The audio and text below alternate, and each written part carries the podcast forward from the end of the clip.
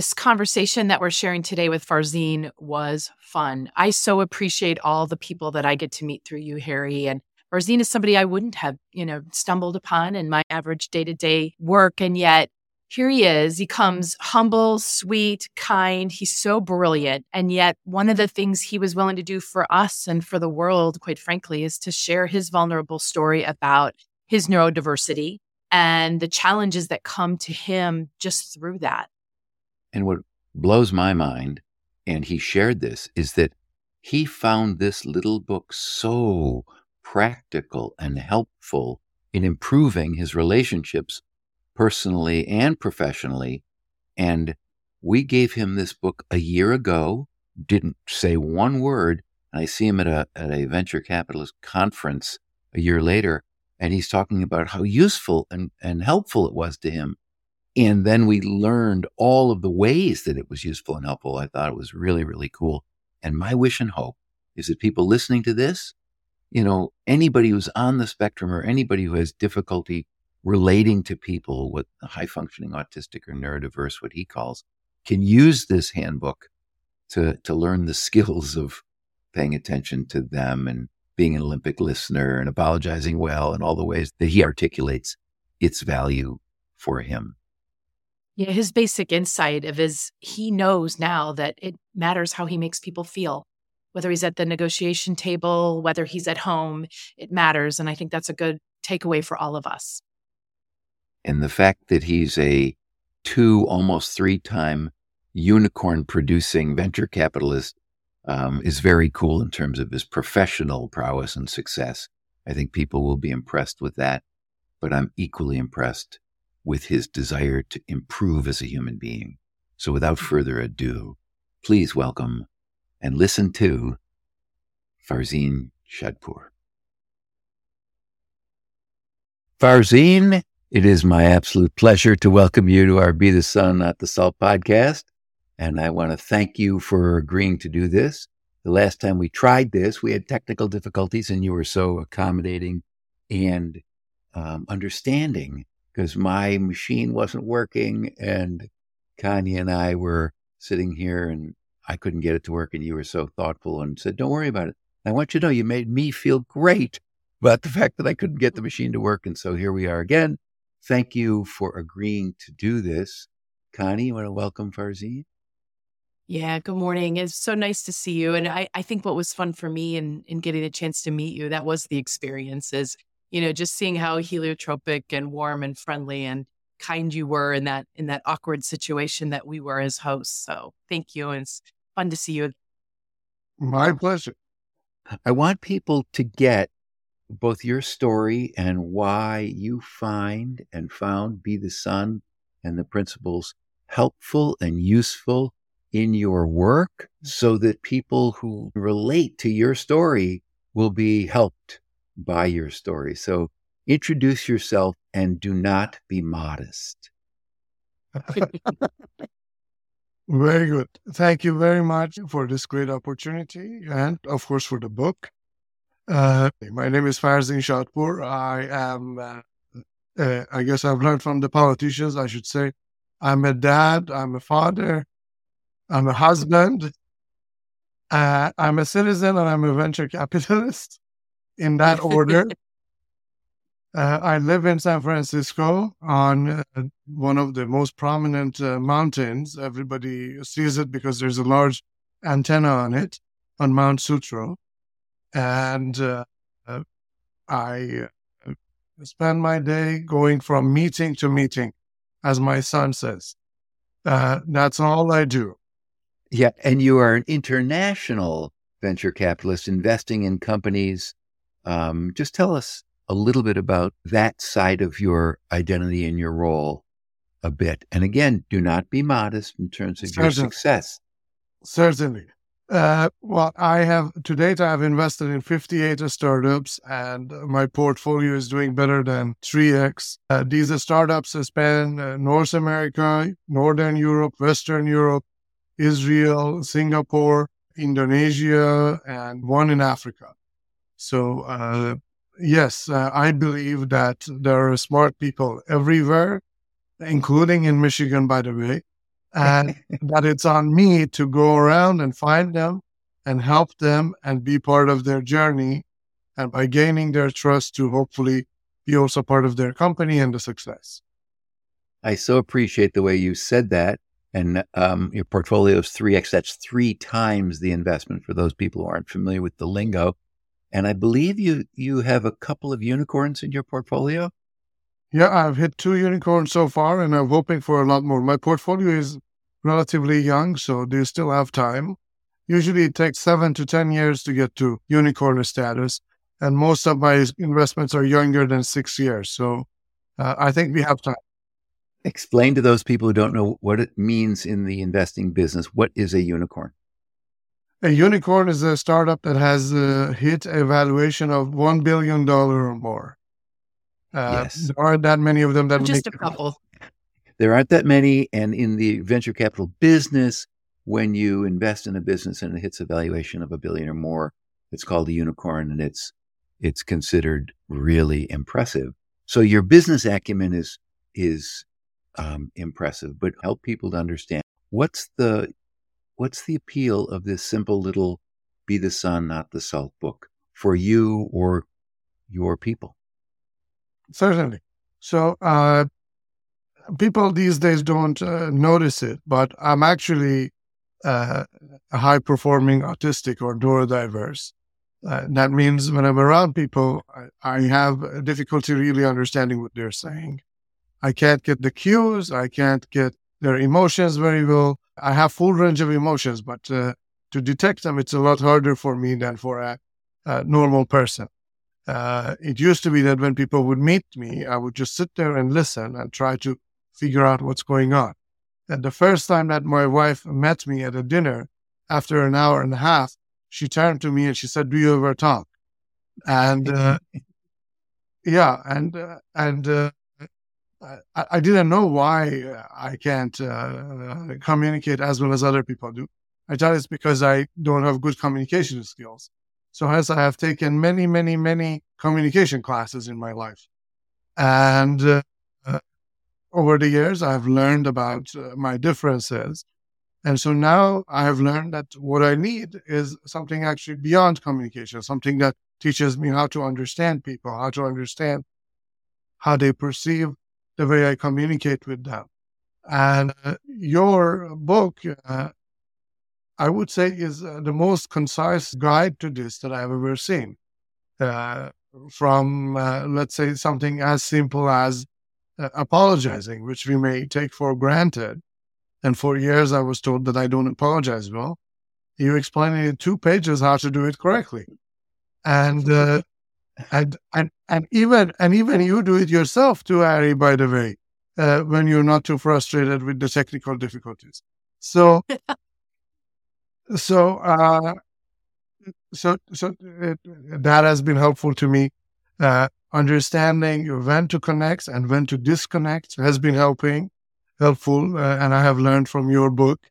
Uh, understanding how I can help people feel better when they're around me. That has been a big thing for me. Uh, and a few other things, which I'm sure we will talk about. So I can't wait to talk about those um, few other things. But tell me what you mean by that. Um, the whole essence of being heliotropic, of being the sun, is to make people feel better.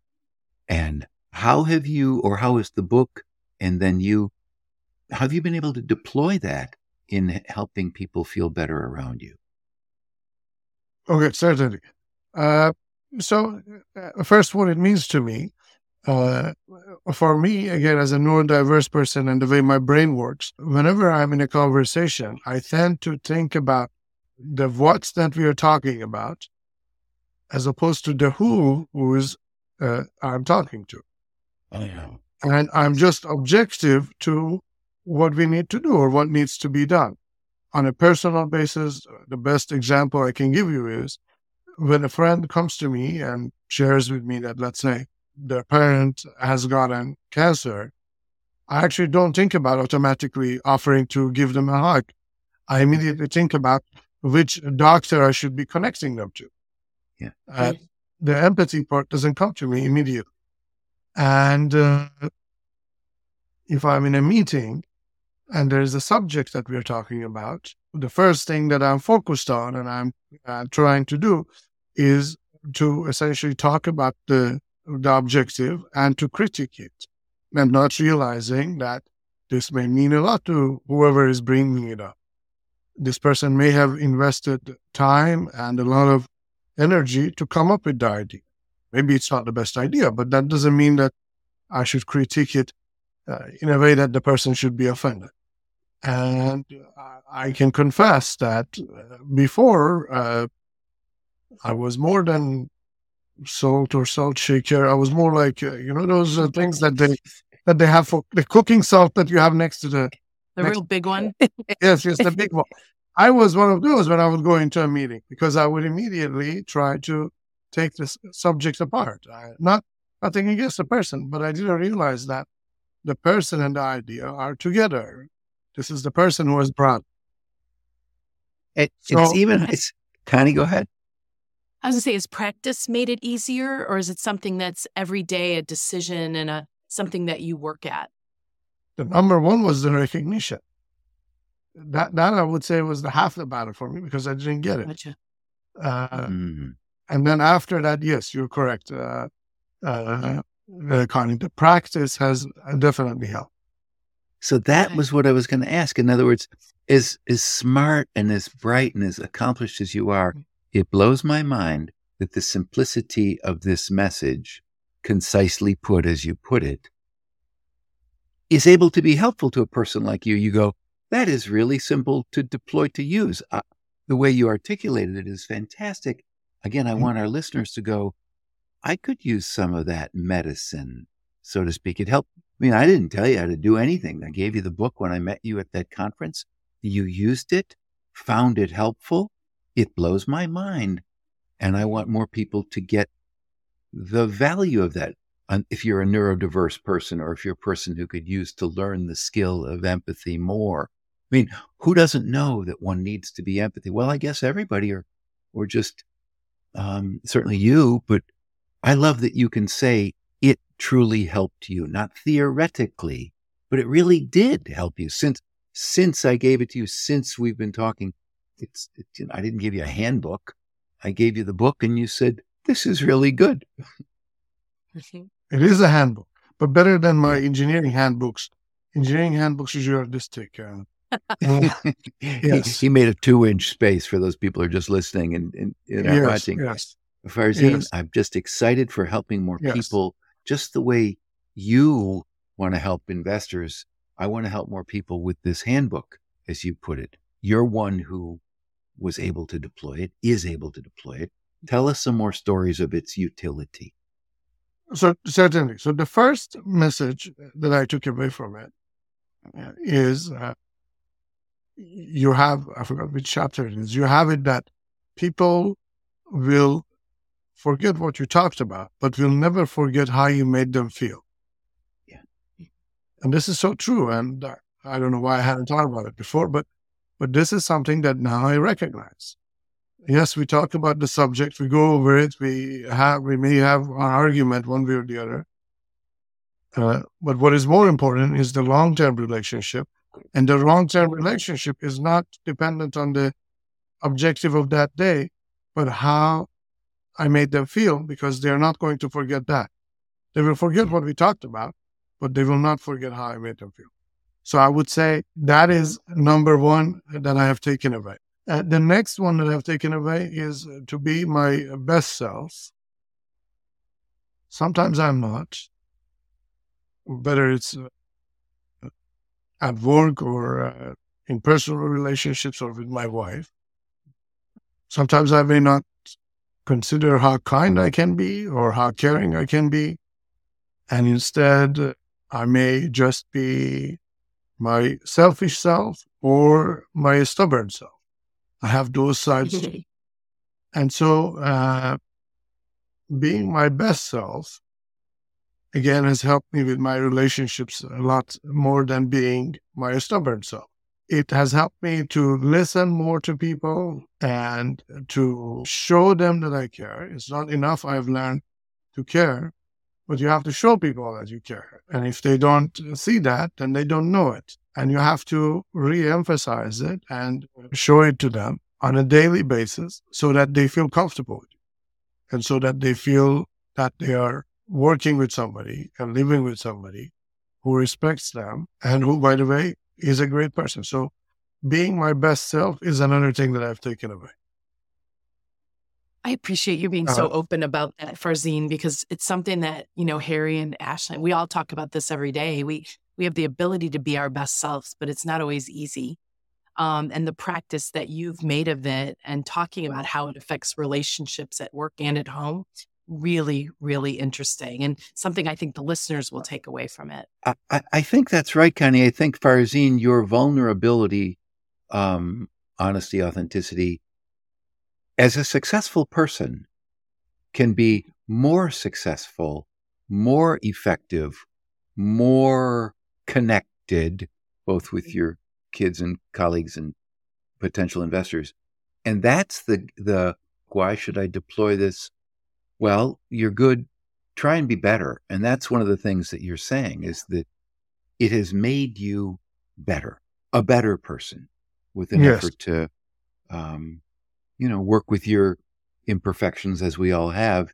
You who are neurodiverse, but somebody else is something else they got to work with. I want our listeners who are listening to this going, huh, maybe I could be more better in some way, shape, or form. Um, you once said that as a person who's seeking for investors, why should you use this? And the answer is something like you would put it better.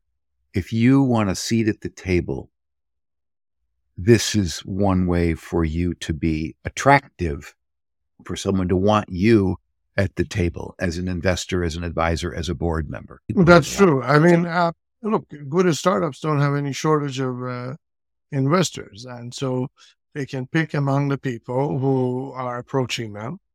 And to be the one who has a seat at the table, uh, I should demonstrate that I'm going to not just use this as a one way relationship to enrich myself, rather, it's a two way relationship. And I'm going to be there. I'm going to give whatever I can, and I'm going to uh, be a cheerleader and a supporter. So yes, it's absolutely a two-way street. And uh, to Connie's earlier comment, she uh, mentioned the word practice. All of this takes practice, and as you say, Harry, practice makes better. It doesn't make perfect. So it's a really important point. I have taken away, and so hence uh, I use it when I'm trying to be an uh, Olympic swimmer, as you put it and I'm still, and I'm still not a not an Olympic swimmer. I'm more like a shallow five year old swimmer. Uh, lesson, listener. Uh, yes, I haven't made it to the Olympic swimming pool, uh, but I'm trying and I'm practicing. And as you have said, practice makes better. So uh, rather than interrupting people after 30 seconds, now I can wait as much as three minutes before interrupting. So now, I mean, that's a that's a remarkable point you just made, which is rather than interrupting people after 30 seconds, you could wait full three minutes. They did some study that the average physician, I think it's 18 seconds before they interrupt a patient when a patient is talking. And and to your point, learning to be better as an Olympic listener requires us to shut up. And, you know, us smart people want to jump in. So yeah. thank you for telling us that story as well. Farzin, keep keep sharing its utility mm-hmm. for our audience. For the first time, I'm glad I did not become a physician like all my cousins. So I had a better baseline. I started at 30 seconds, not at 18. Uh, for the first time. I'm curious, you know, obviously this has been applicable at work and and the kinds of relationships you've built to have that many investments. What about at home? Has this topic come up at home? Are you using the book? Have you shared it with your son who thinks you're always in meetings? Uh with uh, more than anybody with my wife. my wife has read this book, I think, more than I have. And uh, by the way, you sent me a few copies, and she immediately, as it arrived, uh, she confiscated the box, and she said she needs it and she wants to give it to her friends. So okay. I, I, may need another box for myself. So done. Uh, done. Yes. So uh, I wish it was that easy to get things in life what what has she uh, noticed and she tells me that i'm doing uh, better uh, the number one for her is that uh, i apologize and i used not to do that and, and that actually really bothered her so that is number one for her and that's the number one thing that she gives me compliments now uh, nice i for example last time i did it uh, I meddled. My wife uh, manages the uh, uh, our son's soccer teams, and I don't know if you've been involved with managing a soccer team, but it's one of the hardest things in the world to to manage a, a, a child's uh, soccer team, and uh, because of the parents, not the kids. Yeah, no comment. And uh, yes, and so I I meddled a little bit. Mm-hmm with her management. And of course, she was not enthused. And uh, so I made sure that I apologize well and I make it clear that I'm sorry for my action, that I admit what I did. I see how it uh, hurt her, the fact that she has put so much thought and effort into this and everything that she does for the team, and she considers all the different aspects of it, and that I was not mindful of all that when I meddled. And hence, uh, I sort of untangled her efforts. And I can see how this is creating, first of all, more uh, work for her. And second of all, a sense of uh, agony and uh, lack of uh, control, which she needs obviously to manage. And so, hence, uh, I'm sorry about it. I will not repeat. So she said that I apologized well, and she actually gave me credit for it. What's yeah, so beautiful, nice. what's so beautiful about that is it's the application. I mean, we have a chapter in there. It's the doing that makes the difference. It's not talking about this. It's not knowing this. It's not the truth of this. It's that you were able to deploy this simply in a way that in the real world, your wife gave you the feedback. Good job. Thank you, Farzin. You make, you, you did good there, buddy. I love that as much as anything that we can make a difference in a relationship, personal or professional. And mm-hmm. that's the real value of this. I love that you shared that one. I, I mean, more is better. And I'm always thinking about the listeners who are going to listen to this and do one of three things. They're going to do a little bit better in their own way to apologize well or remember how they make somebody feel. They don't need to do anything else, but that would be huge. They're going to go pick up the book and deploy some of the tips in the book. Or they're going to listen to the next podcast and, the list, and listen to the next Farzin or the next guest who's going to tell a story that'll help somebody else so that we can't lose Farzin. I love your generosity of being willing to be on this podcast and help more people listening um, take something away immediately. well Certainly. Uh, let's see, what else have I applied and I pay a lot of attention to?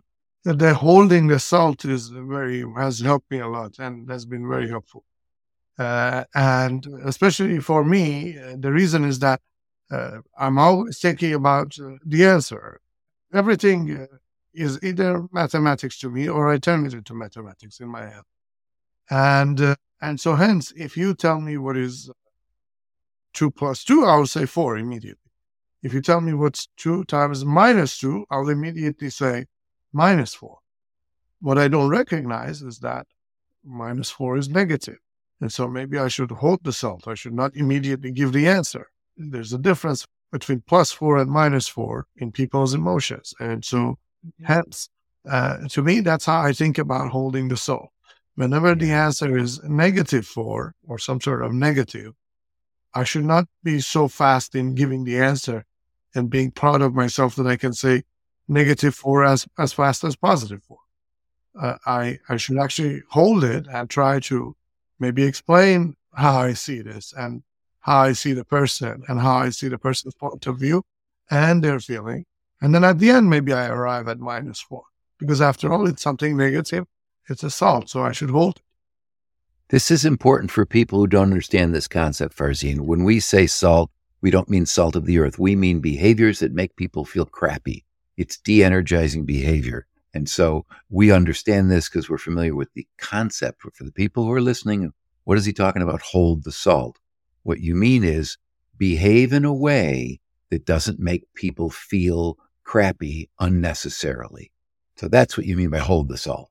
Absolutely. And a negative answer or an answer that has a negative connotation, even if it's factually 100% correct, in a way it's salt because negativity doesn't make people by nature uh, cheery and happy and bubbly. It actually turns them down. Uh, uh, Harry, you're a lot more. I'm an engineer. You're you're a lot more educated in this area. I'm sure you know what happens in the brain with the hormones and all that. But uh, so, so, hence, I've learned to take it back. The, the story I often tell to make that point for people to understand is well, don't people need to know the truth? Well, it depends. And what are the circumstances? What's the relationship? What's the context? How's the meatloaf? Meatloaf, it's dry as sawdust. Now, that might be true, but it's not helpful and kind and going to make the person feel there's a different way of saying, look, honestly, some of your other dishes have been much better. I mean, you can talk about how the meatloaf is not that great, in a way that is not hurtful and harming their relationship. So, yeah, you always say, say what you mean, mean what you say, just don't say it mean. Exactly. And, and Farzin, we're not talking about avoiding the hard truths. We're talking about being respectful and remembering what you said earlier. How are we going to make them feel? And that's going to be very, very, very important. And you have been able to deploy this. I mean, this is a person who is neurodiverse and in the business world and now has more tools in his toolbox with a handbook that's very short to use. Farzin, I'm, I'm honored because you're so bright and successful and that you find this useful. That's what makes me feel so good. Thank you. Uh, another one, which uh, I, I, give you partial credit, Harry, because because I had figured it out before I read the book. But it's very important, so I'm going to bring it up uh, for everybody, uh, uh, everybody's benefit, and that is the one about assuming positive intent. Mm-hmm. I figured this uh, years ago, and it has actually helped me a lot with my management skills, especially. And here is why. I used to get frustrated with people not doing their job correctly or not having the right outcome when they do the work. And uh, so obviously I would not be pleased or enthused. However, once I accepted and I thought to myself that, look, I have to assume positive intent. And here's why. I can't imagine there are that many people on the planet who wake up in the morning and when they wake up, they say, I'm going to go to work today and I'm going to do a bad job. I mean, probably Not there many. are very, very few people who maybe have some sort of unfortunate psychological problem, which we hope that mm-hmm. they will mm-hmm. recover from very soon. Uh, but the majority, I think, they actually have the opposite wish, meaning they mm-hmm. wake up, they say, I'm going to go to work and I'm going to do good work. And so, hence, uh, knowing that and assuming positive intent helps us to see through that uh, this person uh, doesn't mean uh, to do a bad job. Rather, maybe the circumstances are not uh, correct. Maybe the job was not set up correctly. Maybe we did not give the right job to the right person. Maybe we gave the wrong job to the right person.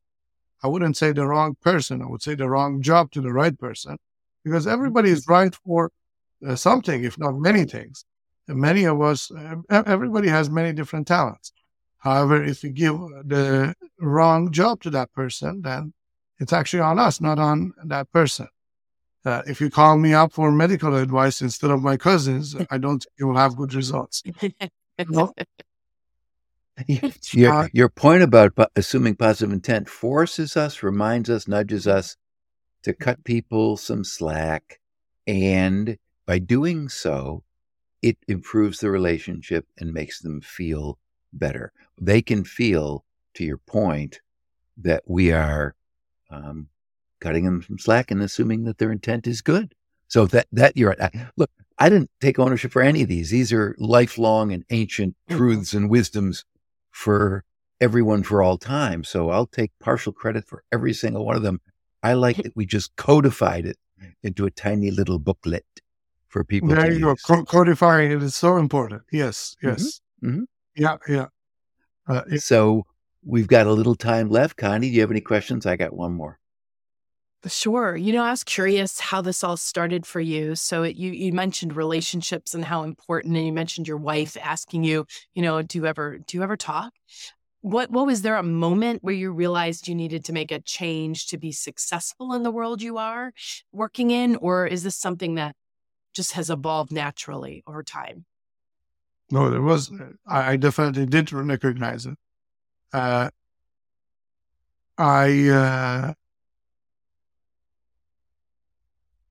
my my father and my uncles are extremely smart. They're very bright. Uh, they can go to math Olympiad and they can get medals.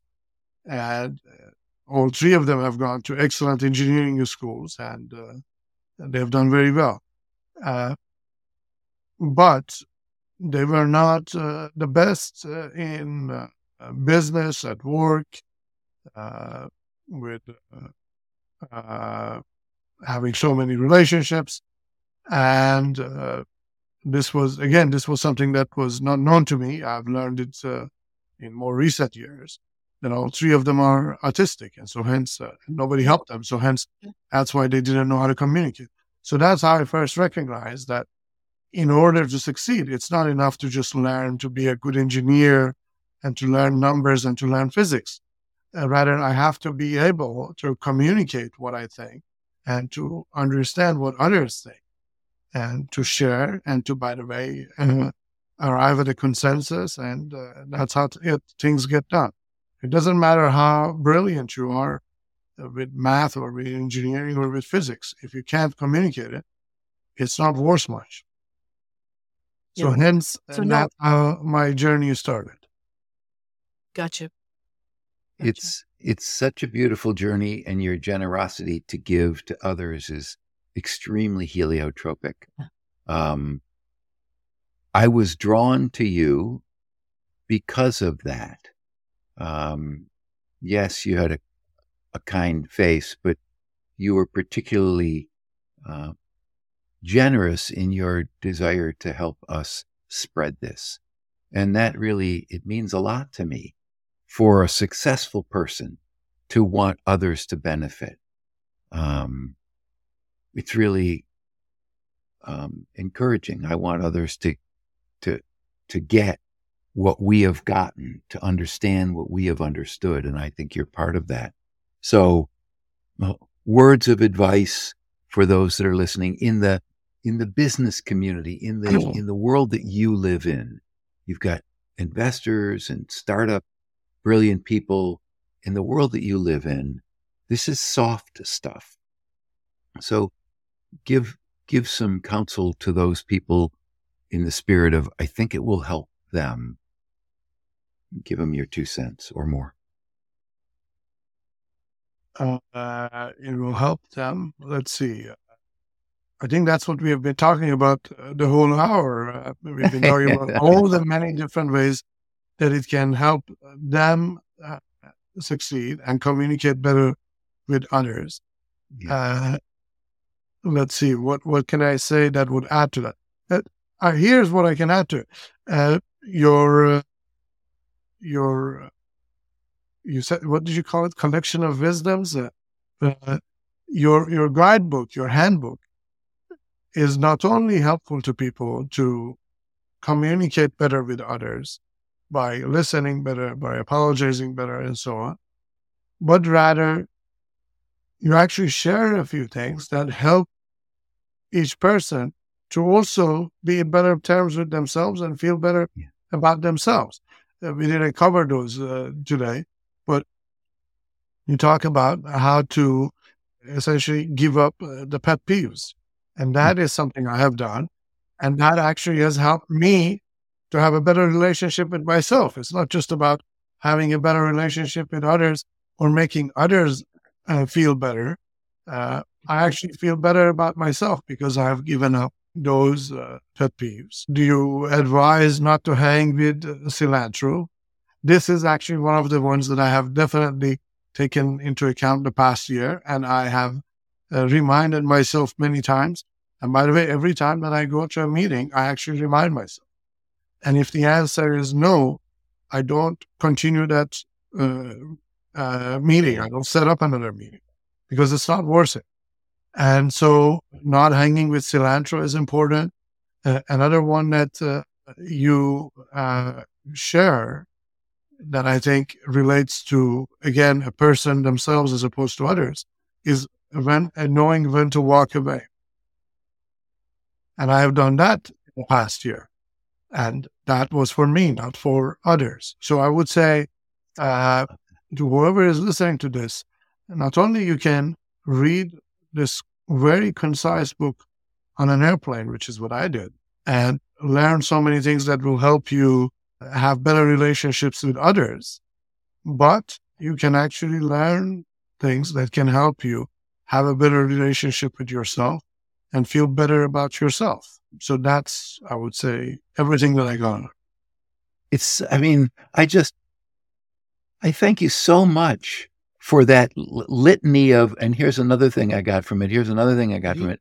For those that, that, that are just listening, he's rattling off stuff that he remembers from this little booklet from when he read it on an airplane. And I don't know if you read it before you did this podcast. And he's not looking at the book. He's just remembering the, the nuggets of, of helpful wisdom that have made him a better swimmer, that have made him a better person, that have made him a better business leader. And I just, you, you encapsulated so beautifully how I use the book and use the principles just like you did learn to walk away, learn to hold the salt, learn to, to, you know, try my best to be my best self and, and, and assume positive intent. You're reciting the chapter titles with the full, mm-hmm. complete meaning. Um, I hope that a bazillion people listen to this and can deploy it the way you have. And again, I gave this book to you, never spoke to you for a year, and then ran into a year later and you found it helpful. To me, that's the seed that germinates and sprouted and, and I'm going to send you a bag of books so that your wife doesn't steal them. So you give them. so you can give them to more people. Okay. Secret stash for you. Yeah. Don't let your wife take them. Farzin, thank you so much. Connie, anything else you want to ask Farzin? I think the only other advice I'd ask Farzin to give listeners that feel like they've really connected to your story specifically is what's a good first step? Mm. How can they how can they start down this journey themselves if it sounds very hard and challenging? Oh boy, what's the first one? Uh... Just thinking that that that journey that you told us that you started down, um, and I think it, it, at one point you probably reflected and said, "Well, I've got to make a change." I've got to do. What's the first easy step somebody the, could? The, the number take? one, the number one, which I would say makes the most difference for me. Mm-hmm. And by the way, I remind myself of it the most. I don't know if it's the easiest. It depends, I guess, on the person. Is the holding the salt part? Yeah. Because when I because when I get into the meeting and I'm uh, thinking about the subject and I'm being objective about it, that's all I'm thinking about. To be honest with you, for good or bad, maybe because of my diversity, I don't think about the person. At that moment, I'm just tunnel mm-hmm. focused mm-hmm. on that thing. And that, entering that tunnel, I guess, is what prevents me to see the whole nature around it, all the mountains that are around the yep. tunnel, and the great people who are standing around the tunnel, right? After all, we have a tunnel because uh, there are mountains around. And so it's important for me to remind myself of that and to hold the salt. And again, not to blare out minus four immediately mm-hmm. because it's a negative number. Okay. I have yeah. to be a bit more considerate. I have to maybe explain how I see it, how we are arriving at, how much I appreciate the person coming up with the idea, with the answer, with the proposal, uh, and uh, perhaps how we can improve it together. And then say, by the way, this will lead to minus four. yeah. yeah. Absolutely. So that pause, taking that pause. Yeah. That's great advice. And and honestly, it's these simple life hacks. It's the simple phrases that you've used that we try and use in the book to to allow us to hold on to these simple notions that are then easily deployable. I can bite my tongue. I can hold the salt. I can assume positive intent. I can walk away. Those are the ways that you can use them. And man, oh man, um, I hope lots of people can hear your words and um, be a little bit better persons for themselves, their family, and and and those around them. Farzin, from the deepest depths of my heart, I thank you. And there's a care package of books coming your way. It's right. Thank you thank for being you. so open and honest with us. It was a real treat. Totally. My pleasure. My pleasure. Uh, thank you, Ashley, Connie, and Harry, for giving me the opportunity to speak and uh, to share a few things about myself, about the world around me, and the things that I've learned in the past year. Beautiful. Okay, so the care work. package is on its way. Thank you, Farzin. okay, my pleasure. Have a great day. Very good. Thank you. You have to add so, a chapter, though, uh, Harry. What is it? You have to add a chat chapter and what is call it? it call it eat hummus. I can't wait to eat hummus with you. Heck, we live in Detroit. We have some of the best hummus around. put a little tabbouleh on it. It's great. The reason, the reason I suggested is that I have never seen a meal bring people together more than hummus. Do that. True. True that. A, or baba ganoush. Uh, hummus is I number like one. it's such a beautiful point. Uh, and maybe we'll title this episode Eat Some Hummus. Eat more hummus. There you go. Thank you, Farzin. Thank again. Okay. Thank you. Thank you again. Peace and love. At Be the Sun, Not the Salt, our mission is to spread this message and make the world a better place. In our podcast, we hope to share stories that nudge each one of us to be our best self.